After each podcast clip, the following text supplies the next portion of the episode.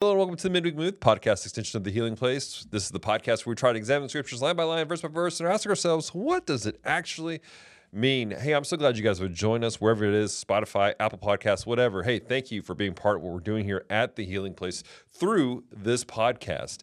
Uh, last week, Pastor Scott sat down with Mike Conaway talking about some of the events leading up to the verse we're focusing on, Matthew 16, verse 18. And today, Pastor Scott's going to give you guys some of the context of the verse itself, the location that we're taking a look at, and, and what it means. But before we get into that, I want to invite you guys to email us or message us through Facebook right now and let us know how you walked out last week's challenge. Last week, Pastor Scott challenged us to ask ourselves what's something we've learned in the last three months and to evaluate our season, where we are in our season of life.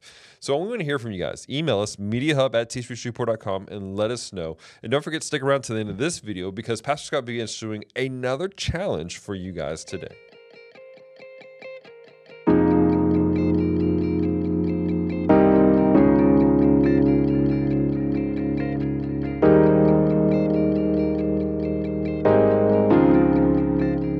And so he crosses over. And so they're heading to this place, Caesarea Philippi. Now, Caesarea Philippi, verse 13, it says, they came into the region of Caesarea Philippi. Now, even to this day, you go to the region, quote unquote, of Caesarea Philippi, you're really going to go to one place.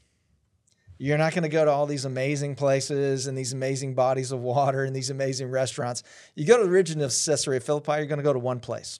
It's a mountainous area.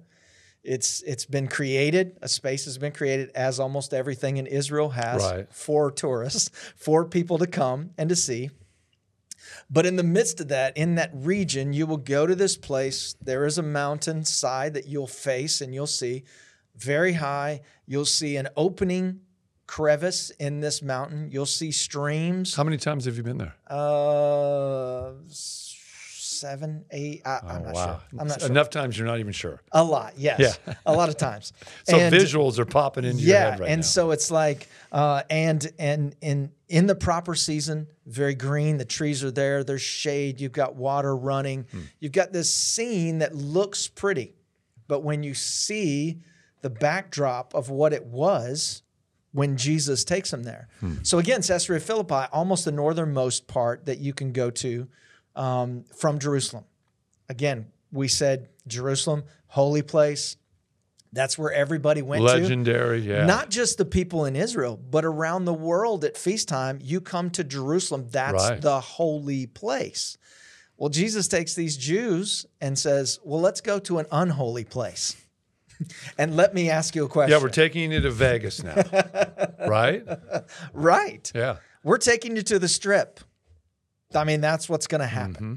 And it says that he lays this out and he says, Who do men say that I, the Son of Man, am? That's almost a leading question from him because the Son of Man is going back to David and Adam, Yeah.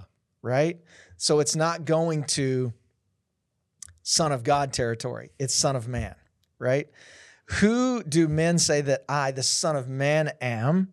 And so they're like, okay, some say John the Baptist, some say Elijah, others Jeremiah or one of the prophets. Like people are saying right now that you're not a heretic, you're not full of demons like some have said, but really they're saying that you're a prophet. They recognize you as a prophet. They recognize you as a rabbi, as a teacher. They Mhm. see you as having some semblance of authority, right? And so he he says, "But who do you say that I am?" So here they are in this region where northernmost part unlawful for Jews to be in this specific place. Because again, that mountainous region, you've got even kings hmm. led what we would know today as orgies in this in this place of worship. Yeah. There's not any historical data specifically to say child sacrifice or anything like that, but there are some uh, historical documents that lean toward there. There was possibly even human sacrifice in this place. There were certain sacrifices that took place here. They believed they would it would be akin to festivals would take place at this place with all manner of just degradation. It was and- Sin City. Oh, it was Sin City. Yeah. And then they believed one time a year that spirits were released out of this crevice, this portion of this this rock, Oh, see, I didn't know that. this That's rock, this Yeah. mountain, that spirits were released and took into this crevice, this portion of this rock, rock, and they hmm. called it the gate of Hades Yeah. the gates of Hades. And so the Jews knew this, and here they are. Jesus has them in this place. Again, there's no other documentation that they had anything to do here, no ministry to do here. Mm. Nobody's getting healed here. They're not having a meeting here. 4,000 are not here. It's just a almost a random let me bring you to Sin City And teach you something. and teach you something. Let me establish something in you before the leaven is established in you. And it's amazing what he's about ready to establish. He takes him to a weird place Yep. to to to make this something inside of them become real. Not When a he was holy because he could have just done that in Jerusalem. That's right.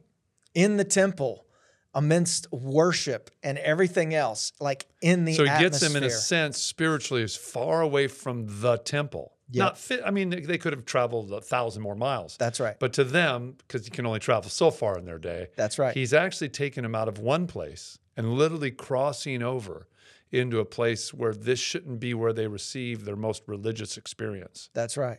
But Because the what he's gonna where it should be. what he's gonna teach them is is he's uh not only establishing something in them, but he's gonna build something in them that cannot be made with the hands of man. Yeah.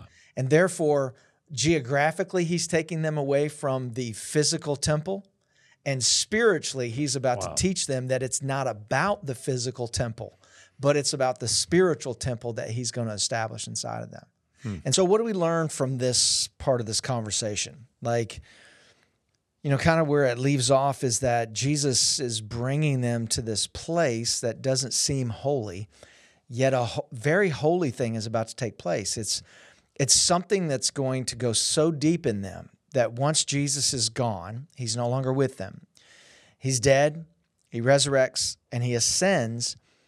That what he does in this moment is so holy and so deep that they carry it with them the rest of their lives. Like it becomes the foundation of the birth of the church. And for every believer to this day, it's the foundation. And yet he does it in a place that seems very odd. And I think here are some things that I think that we can learn from this. And that is many times we we equate moments with places, right? And a lot of times we begin to think that those moments or those feelings or whatever happens can't happen anywhere else but that place. Sometimes we can be that way with vacations. You know, you take a vacation somewhere and man, it just seems to click with the whole family. And now you're like, we've got to go there every year or we can't have the experience we just had. Not realizing that it wasn't necessarily where you were at, but who you were with. You know, when when you think about vacations or you think about family, sometimes we do think of destinations, but more than that, we really think about the experience we had with the people, right? In this case, Jesus takes them to this place where not only are they're not supposed to be there, but there has to be this feeling of we're we're doing something wrong. Like this should be in the temple. This should be in a holy place. He shouldn't be asking us this question here. And I think if we fast forward that to our modern day, what we find is people think that God can only speak to them maybe within a building, a church. God can only speak to them if somebody's preaching to them. God can only speak to them if there's music going on, or we put all these confines on the Lord. And what we forget is that a lot of times the deepest things that Jesus wants to establish in us happen outside of the place where we think it should happen. It happens a lot of times when we least expect it. I mean, you guys know this. It's like you can be standing in line somewhere and all of a sudden you get this feeling about the person in front of you or behind you or even the cashier. And it's like you feel like you need to speak an encouraging word. Sometimes you maybe even feel like you need to pay for their stuff or you need to bless the cashier or you something like that. You just know God has put it in your heart. God is trying to do something in you. And in those moments, we either say yes or no. There is no maybe. It's either yes, I did it, or no, I missed an opportunity.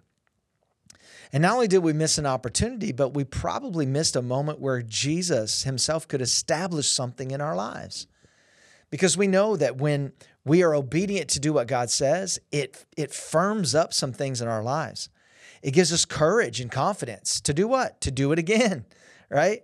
That's that's what being on a firm foundation does. When you're on a firm foundation, you have an understanding that no matter what may happen around you, it's not going to knock you down because you're on a firm foundation.